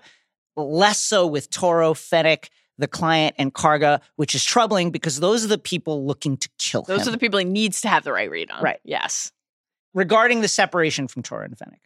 Okay, they need a dewback. They need transportation Sure. because one of the bikes got taken out. Sure. Okay. But at what cost? Why does he so willingly go with what Toro suggests? He asked Toro once. Toro complains and whines like a brat. And then Mando's like, okay. That was all it took. I mean, you think he'd come back with, hey, I came with you here. Yes. I took multiple sniper shots in my body to get you to this point. Mhm. I saved your ass when I could have let Fennec tear your arm off Yep. and then kept the reward. Yep. I could shoot you right now and take her in. So why are you There's then no answer. Like what? So you go get the dewback. Just go get it. You what have you done? Some of it with Mando is just the path of least resistance, but Yeah. the cost of that is is pretty steep, as we'll see. And doesn't he know that Fennec, who mentioned Navarro to him in a way that makes it clear she's aware of who he is, Yeah. certainly knows the position he is vis-a-vis the guild, and it would certainly look to exploit it. Oh, Mandalorian, it's been a long time since I've seen one of your kind. Ever been to Navarro? I hear things didn't go so well there, but it looks like you got off easy. Mhm. Doesn't he suspect that she will surely try to leverage this information with Toro when left alone with him? Like, Of course. that's the easy play. She's an assassin fighting for her life who's in possession of vital intelligence about who he is. She's obviously going to try to use that to her advantage. And then Toro has proven multiple times that he's not trustworthy. Smash and fob, all the things you just listed. He won't leave Mando alone. He doesn't actually believe in their partnership. Of course, this is what's going to happen. So, what does happen ultimately? She tells Toro everything, and then he turns on her and shoots her. Is Fennec really dead? Certainly seems to be when Mando returns after retrieving the dewback, she's still apparently dead on the ground. And then later at the end of the episode, when the mysterious figure approaches, also still appears to be dead. So it certainly seems like she's dead. But couple, even if these are massive, massive reaches, a couple reasons that she could potentially be alive. One, again, the casting. Just assuming that Ming Na Wen is going to be on the show, is meant to be on the show longer. Two, if it is Boba at the end, it would be a nice double, well, actually, on people that we've long assumed were dead or have briefly assumed are dead in Fennec's case. And then also recall what IG 11 told us about the fobs at the end of chapter one when they were working their way toward the asset that revealed itself to be Baby Yoda. He indicated that the fobs functionality at that point in time meant that the target was still alive, a that there was point. some biological indicator there. So if the figure who's approaching gives us that device beeping caption and the sound of a device beeping, and if that is the fob, it could indicate that the fob is recognizing a living target. So maybe Fennec's still alive? I would just say then, just in terms of like visual storytelling, she can't be in the same position that she was when she fell. She's got to be moving, groaning. There's got to be something. Like, give me something. Don't have her just lay there for what appears to be a day. Yeah, long time. Um, now, the casting is a bit of a negotiation with fans. The acting roster is exhilarating, but if everyone cycles through in this extremely like quick, rapid churn, that's going to be a little of a, of a bummer. We're assuming Carl Weathers' Karga is a lock to return, right? Definitely. We know Gina Carano's Cara Dune is filming season two. If she's not also in season one again, what about Nick Nolte's Kuiil? I hope we see Who comes again. back? Who will we see again? With Fennec, her backstory seems too compelling for her to be gone again. This is just, uh, it's confounding. In an episode that focuses heavily on the idea of being a legend from the Karga Mando line and previously on to the way Toro falls for Fennec's, your name will be legendary pitch and appeal to its reputation. Mando telling us that Shand is a legend counts for quite a bit. Yeah. He says, Fennec Shand is an elite mercenary. She made her name killing for all the top crime syndicates, including the Hutts. If you go after her, you won't make it past sunrise. Yeah, we're supposed to take her seriously. Of course, her negotiation with Toro against the rising Tatooine dual suns cuts into that legendary status a bit by backfiring and giving Toro the confidence to shoot her. That's good advice, but if I took those binders off you, I'd be a dead man. If the Mandalorian's worth more than you are, well, who wouldn't want to be a legend? So there's no honor among thieves, right? That's an idea that's consistently reinforced. She tried to convince Toro to take her to her rendezvous and earn double the fee. And when she realized that he didn't want the money, she tried to appeal to what his real desire was status, reputation, entry, not only just into the guild, but into some sort of sphere of adoration. So bring in Mando, give those on Navarro the vengeance that they're seeking against that traitor, get what you want, win on your own. It's not a world that prioritizes teamwork. That's really what this exchange reinforces. Remember what Karga said they all hate you, Mando, because you're a legend. That's what we heard in chapter three so many of our Star Wars heroes, whether it's Luke or Rey or anyone in between, they're blessed with a lot of different gifts. Yeah. But one of the truest ones is that they've found friends and allies who want to help them, who want to build them up, not just cut them down and take what's theirs. Not everyone, as we're reminded here, is so lucky. Take some advice, kid, Fennec tells Toro. You want to be a bounty hunter, make the best deal for yourself and survive. The best deal for Mando, and we just have to hope he remembers this, is baby Yoda. Yeah, a couple of things. Well, one main thing. I will need to know why Mando why he doesn't stick with the covert, why he doesn't stick with his people. Why mm-hmm. doesn't he stay with them as use them as a base? They've gone somewhere else, presumably safe, safety in numbers, numerous people here that can look after little baby Yoda. Why not work with the new covert as your base of operations. I assume that he will find them again to do just that at some point, and that the initial decision not to was simply a desire to keep them safe. You know, Yeah. knowing that people would be pursuing him and the child, not wanting to put a target on and threaten the covert again. Yeah. And then this is minor compared to that question. Let's paint the armor. Let's go back to the armor and like Yeah. paint paint it up. Like get it all chipped up, put a kind of like old looking paint job on it and Disguise yourself. disguise Yeah. yourself a little bit. That's a good idea. You should do that. Jason, Yes. what'd you expect? This ain't Corellia. You know damn well where it is. Anakin Skywalker's home planet, Luke Skywalker's too. So now that we've returned to the Dune Sea, please gather the Padawan learners. Head to the Jedi Temple. Teach us everything we need to know about Tatooine.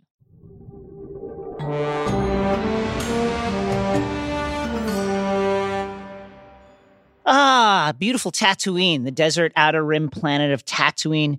Maybe the planet that's farthest from the bright center of the universe, but it plays an outsized role in our story. It is the homeworld of Anakin Skywalker, the homeworld of his son Luke, the hiding place of one of the last of the Jedi Knights, and the former headquarters of the galaxy's most powerful crime lord. It is an unforgiving world.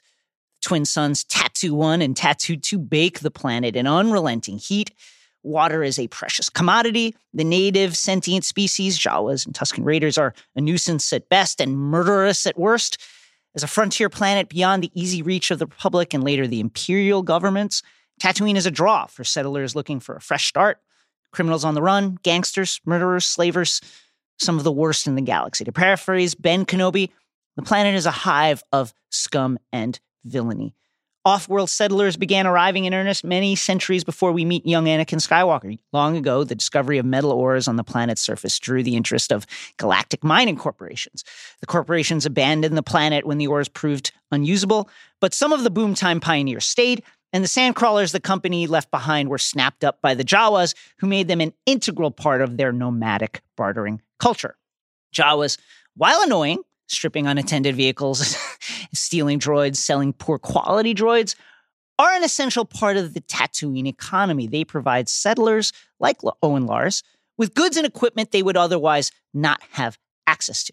Tusken Raiders, by contrast, are much more dangerous. As Mando noted, these tribal people consider themselves, rightly, to be the mm-hmm. locals, meaning everyone else is an interloper, a trespasser. Tuskens move easily in the punishing environment and they protect their territory vigorously. Water, being so rare and necessary for survival, is treated as a religious matter.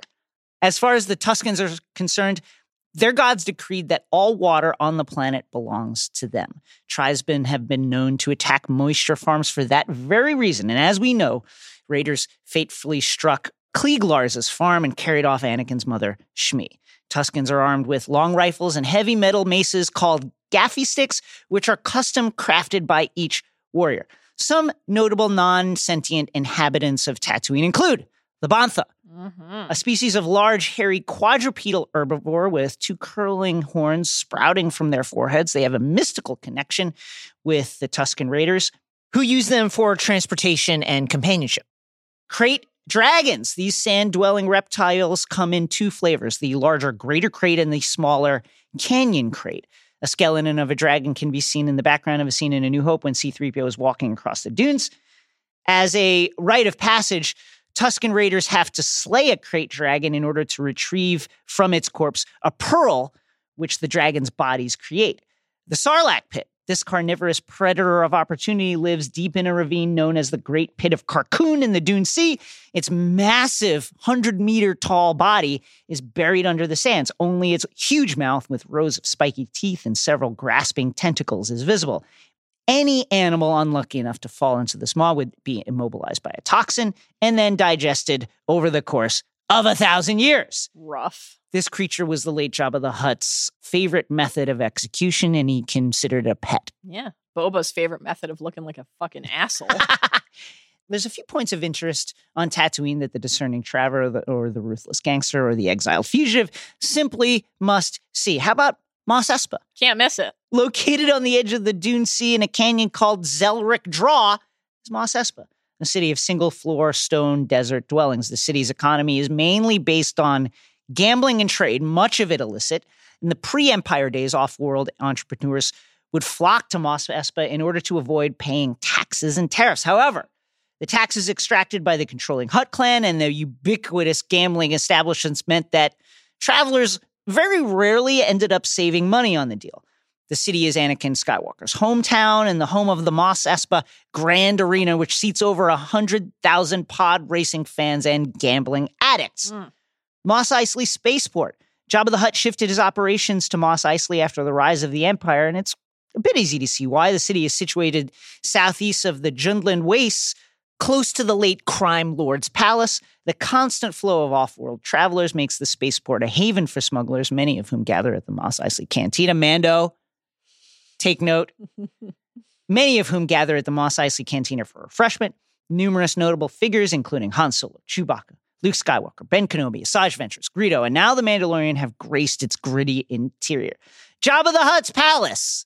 On an outcrop overlooking the Dune Sea sits the round iron walls and towers of the fortress that was once home to the most powerful gangster in the galaxy. From here, Jabba presided over his vast crime network, held endless bacchanals complete with dancers and live music provided by the Max Rebo Band, and, of course, had the occasional Rancor feeding. Ben Kenobi's hut. In the Dune Sea, on a bluff, sits a humble, domed residence once owned by a moisture prospector and later home to one of the last living Jedi Knights. Old Ben? took old Ben. I think it's the same guy. ben took Luke here in A New Hope, told him about the Force, told him about the Jedi, gave him his father's lightsaber, and basically bonded with him and watched the message from Princess Leia stored on the R2 unit. The room we saw is only part of the structure. There's also a cellar underground. Luke would actually return to Ben's house three more times in other canon after the old Jedi's death. The first time in Marvel Star Wars issues five through seven, when he's searching for answers to existential questions after the Battle of Yavin. He ends up fighting Boba Fett there, and with R2's help, defeats the bounty hunter. Actually, R2 mostly does it. And then he finds Ben Kenobi's journal. The second, after the duel on Bespin with Darth Vader, he goes looking for parts in order to build himself another lightsaber. That's how he gets that green bladed lightsaber. And the third time in 12 ABY, in an attempt to connect with his late mentor's force spirit. That attempt is ultimately unsuccessful. Mal, Hmm. I didn't use any joins as requested. So it took me a lot longer than I expected, but I figured you were good for the Nuggets. So let's roll like BB 8 through eight of our favorite insights and observations from this episode, lightning round style. You go first. Number one, not all of the callbacks in this episode were visual references or name drops. We got a ton of mirrored dialogue, positively Game of Thrones season 8 esque. The first was the most overt because it was a callback to a line from this season of this show and immediately acknowledged as such. When the attacking bounty hunter at the episode start tells Mando, quote, I can bring you in warm or I can bring you in cold, which is what Mando, of course, said at the saloon in the opening scene of the entire season, which Mando very amusingly acknowledges with his that's my line quip here as he's blowing up the pursuer. A few more notable ones. As mentioned earlier, Mando's She's No Good to Us deadline tutorial about Fennec recalls Boba's He's No Good to Me dead line from Cloud City in The Empire Strikes Back. We also got a carbon scoring callback as Peli's assessment of the Razor Crest. Ugh, you got a lot of carbon scoring building up top. Echoes Luke's assessment of R2D2 in A New Hope as he's cleaning him. You got a lot of carbon scoring here. Looks like you boys have seen a lot of action. And then, of course, as Mando and Toro are plotting their attack on Fennec, Mando reminds Toro why they're at a disadvantage. She's got the high ground. Come on. A callback to Obi Wan's iconic warning to Anakin on Mustafar in Revenge of the Sith. It's over, Anakin. I have the high ground. And then, of course, we got our second Womp Rat reference in the last two episodes, folks. The name, a nod to the critters that Luke used to gun down, giving him the confidence that he could then hit the exhaust port on the Death Star, played as a odd term of endearment from Yeah. Mando to Baby Yoda in Chapter Four, with the "you ready to lay low and stretch your legs for a couple of months, you little Womp Rat." But it's clearly an insult here when Peli, still at that point immune to Mando's charms, calls him a Womp Rat as he walks say, away. Disturbing to hear her say it because it was like, man, is this kind of like a slur in the, the oh galaxy? God. Womp rat. I took it to mean like you piece of shit or something. I like agree. But We'll, yeah, we'll stop calling little baby Yoda a womp rat. I know. Tough. Stop it. Number two. Mando may walk away, but Peli still has company in the form of her pit droids, whose button noses are familiar to all Star Wars fans, formerly known as Dumb Series pit droids. These little buddies are most often associated with pod racing maintenance, but their compact size and relatively affordable price tag make them handy in many repair scenarios. They are 1.19 meters tall when expanded, but they can fold up like a poncho when they need to. Mando achieves this by rudely shooting at them in Chapter 5. Unnecessary. But in Terrible. The Phantom Menace, Anakin provides a much less violent, albeit still invasive, method for triggering the shrinkage boop the nose. Hit the nose. Manufactured by Servo Droid, they're class 5 droids, meaning they're programmed for manual labor, but they've made impressions with their quirk and personality across many Star Wars properties, including Phantom Menace, Attack of the Clones, The Clone Wars, Rebels, Resistance, and now The Mandalorian and other branches of canon, though we've seen them Often on Tatooine, we learn in Legends canon that they're native to Cerealia, Hmm. though wherever they are, their considerable strength sets them apart. Their dome shaped heads and photosensor nose are their signature aesthetics. And that nose allows them to scan objects they're repairing for structural damage. We often see them in groups, and that's no accident. They work well in units, even when those units report to someone less collegial than Peli, like Watto. While some cruel souls knock the pit droids as incompetent or expendable to their price point and their size, they show real courage, often doing dangerous, physically demanding work. How about a loving nose tap of appreciation for a change They instead of a deserve it. blaster bolt? They fucking deserve it. Number three, a few more droid related nuggets for you. First, we've spoken a couple times already about our dude, R5D4, but it would be a dereliction of duty, frankly, Yes. at this point. Not to mention him again, given that he actually appeared in this episode, at least we think. Definitely looks like him. The R5 unit roaming around the Mos Eisley Cantina definitely appears to be our R5. Old Red, whom, as you'll recall from our droid character study, our New Hope pod, and our Mando Chapter 2 pod, R5, racking up the mentions here on Love it. Binge Mode Star Wars, is quietly one of the heroes of our saga. R5 got a bad rap after episode 4 for his bad motivator. But in the 2017 short story, The Red One, we learned that R5 sacrificed himself so that R2 could continue his mission to aid the rebellion. According to his Legends canon, R5 eventually made it out of the Jawa control, embedding with Vorin Nal and serving in Mos Eisley as a spy for the rebellion. Looks like he stuck around after Endor. We've been expecting R5 since Jon Favreau posted a photo of him on his Instagram before the season, and the astromech has been alluded to elsewhere in the show as well. The Jawas in Chapter 2 had another R5 unit around their sandcrawler. And here in Chapter 5, Peli's inclusion of a motivator in her Sabacc bet naturally led us to think of R5D4 again. We also saw a droid in the gunslinger that reminded us of other droids past. A Gonk droid, Jason's favorite. I do love a gonk. Visible in the background as Mando returns to the Razor Crest at Bay 35 after meeting Toro, the GNK power droid, colloquially known as a Gonk droid, are basically power generators, as vital to life in certain parts of the galaxy, at least as batteries would be here for us. And they're named for the sounds they make when they speak Gonkian. They've been familiar to Star Wars fans since New Hope, including a terribly sad moment Yeah. when one poor Bubba No! Has his ah, feet branded in Return of the Jedi. And the overseer of that torture in Return of the Jedi is EV99, a one time peaceful evaporator mechanic who developed a taste for misery after a programming tweak and found no shortage of opportunities for inflicting pain God. while working for, of course, fucking Jabba the Hutt. She is also the subject of another callback in The Gunslinger, as the droid tending bar at the cantina is also an EV series supervisor. Number four, speaking of that bartender, his presence behind bar and R5's presence in front of the bar certainly seem to signify a significant change in practices at Chalmun's Cantina, as were the barkeep in A New Hope infamously shouted to Luke, We don't serve their kind here. After spotting R2 and 3PO. Thankfully, that's no longer the case. Yes. Business isn't exactly booming at Chalmun's here in 9ABY, but one spot is taken Han Solo's old booth Yep. where Toro sits, one of the many visual signifiers asking us to compare Toro to our favorite gunslinger Han. He's in the same booth, though no one says Maclunkey this time, and Greedo's blaster bolt wall damage appears to have been smoothed over and covered by some kind of like tile. It's not tile, but it's like a, some kind of wall decoration.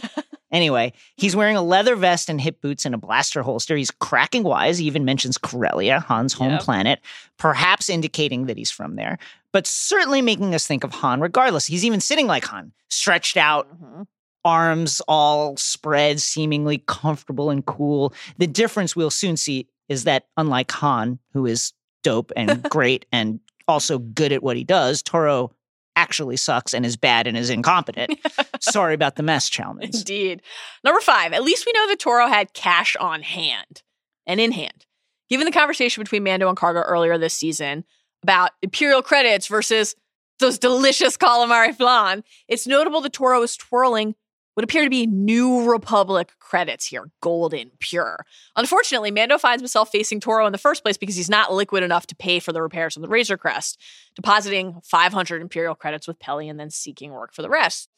He made his way to Peli, though, in the first place after receiving the following transmission instruction.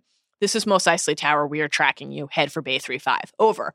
The voice issuing those instructions may have sounded familiar to Star Wars fans. It's Steve Blum, who voices Zeb, one of Jason's picks for beater on his Quidditch team on Star Wars Rebels, and numerous other characters on Star Wars video games. The Mos Eisley Spaceport has 362 docking bays, plenty of places to land in the armpit of the galaxy. Take your pick. And Blum led Mando to Bay 3 5, moving Baby Yoda and Mando within 59 spots of docking bay 9 4, Docking Bay 94. where Han parked, of course, the Millennium Falcon, and where Luke and Obi Wan and R2 and 3PO would go to meet him to board the Falcon and depart Tatooine.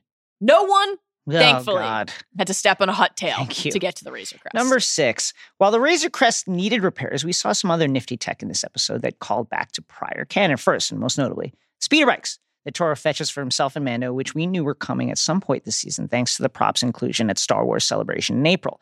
According to information from that Star Wars Celebration display, the speeder model in question is the Mob Mobquet Zephyr J, making it a different model than the 74Z speeder bikes used in the Endor chase in Return of the Jedi, but physically similar ones nonetheless. Before Mando landed the Razor Crest, we got another tech comp.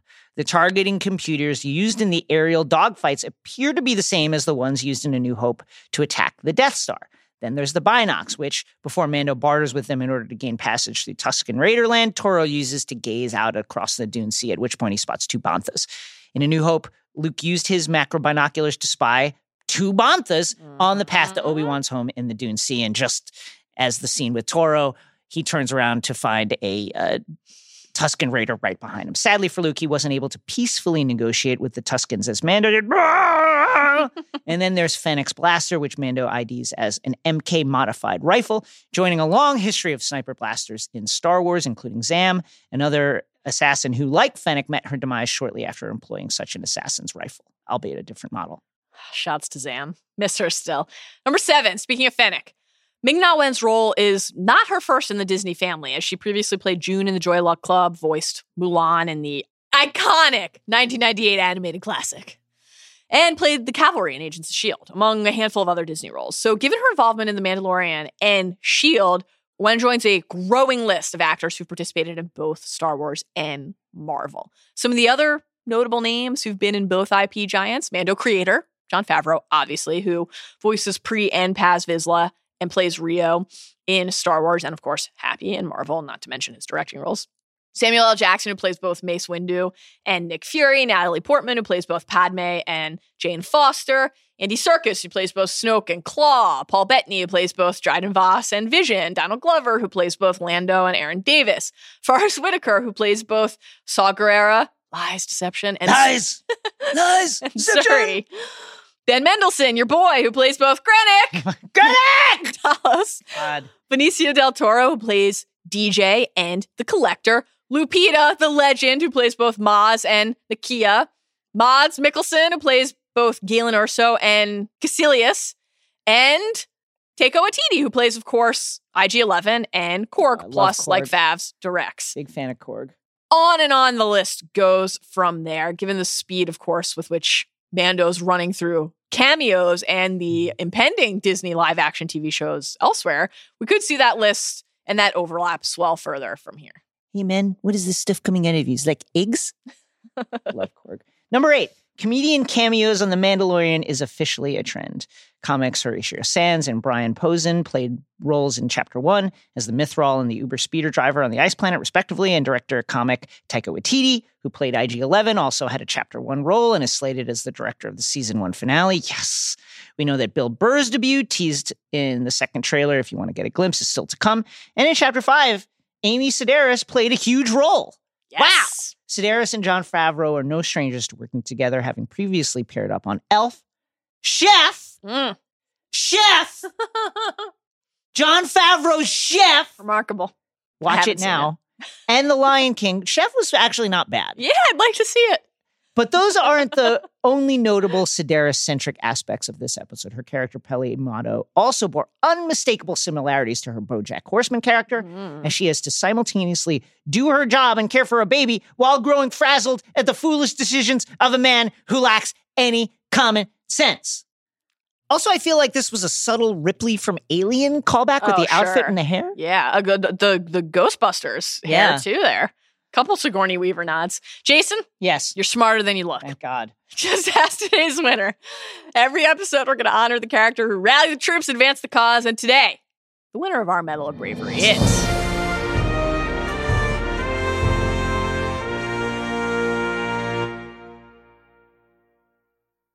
Could only be Peli Motto. Come on!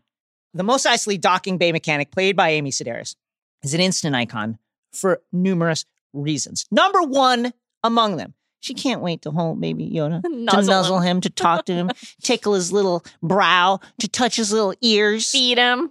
Hold which is the response that any sane Yes. human being with a beating heart would have.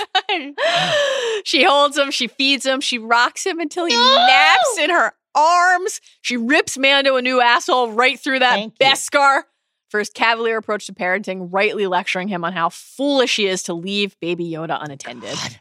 She also has real rapport with her pit droids. And since this is a pro droid podcast, Mando, get it together. How about any droid that holds a gun? No. Every other droid, fine. Mando would be so offended by the binge mode droid character study. We think that this speaks to her progressiveness, her open heart, her open mind. What's not to love about Peli kicking back with her metal buds and playing a nice game of sabacc? It's fabulous. She's also clearly a very skilled mechanic.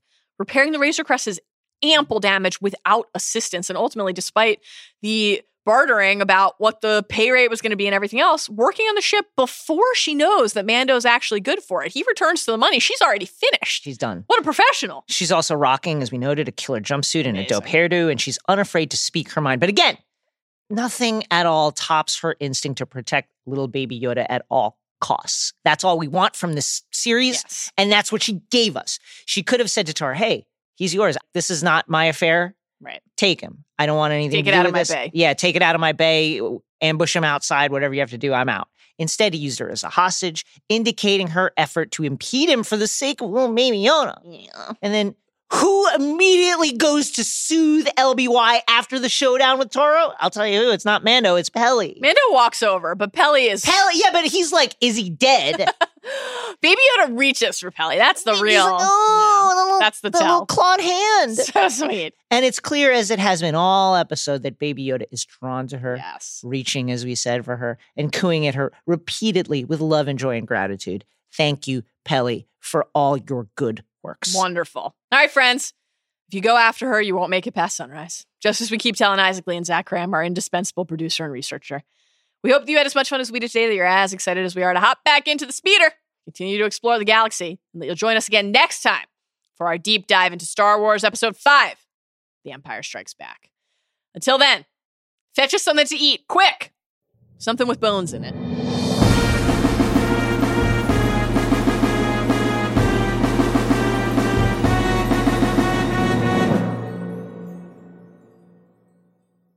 Need to find somebody in the big bad galaxy and no idea how to find them?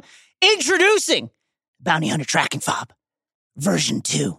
What does it do? No idea. How does it work? We don't know. But does it track people? It absolutely does. Points you to the location of people in hiding somewhere on a planet. Need to find somebody who's in motion through a desert? It can do it. Need to find somebody hiding in a forest? It can do it. Need to find somebody being guarded by multiple mercenaries? It can do it. How does it work? That's a trade secret.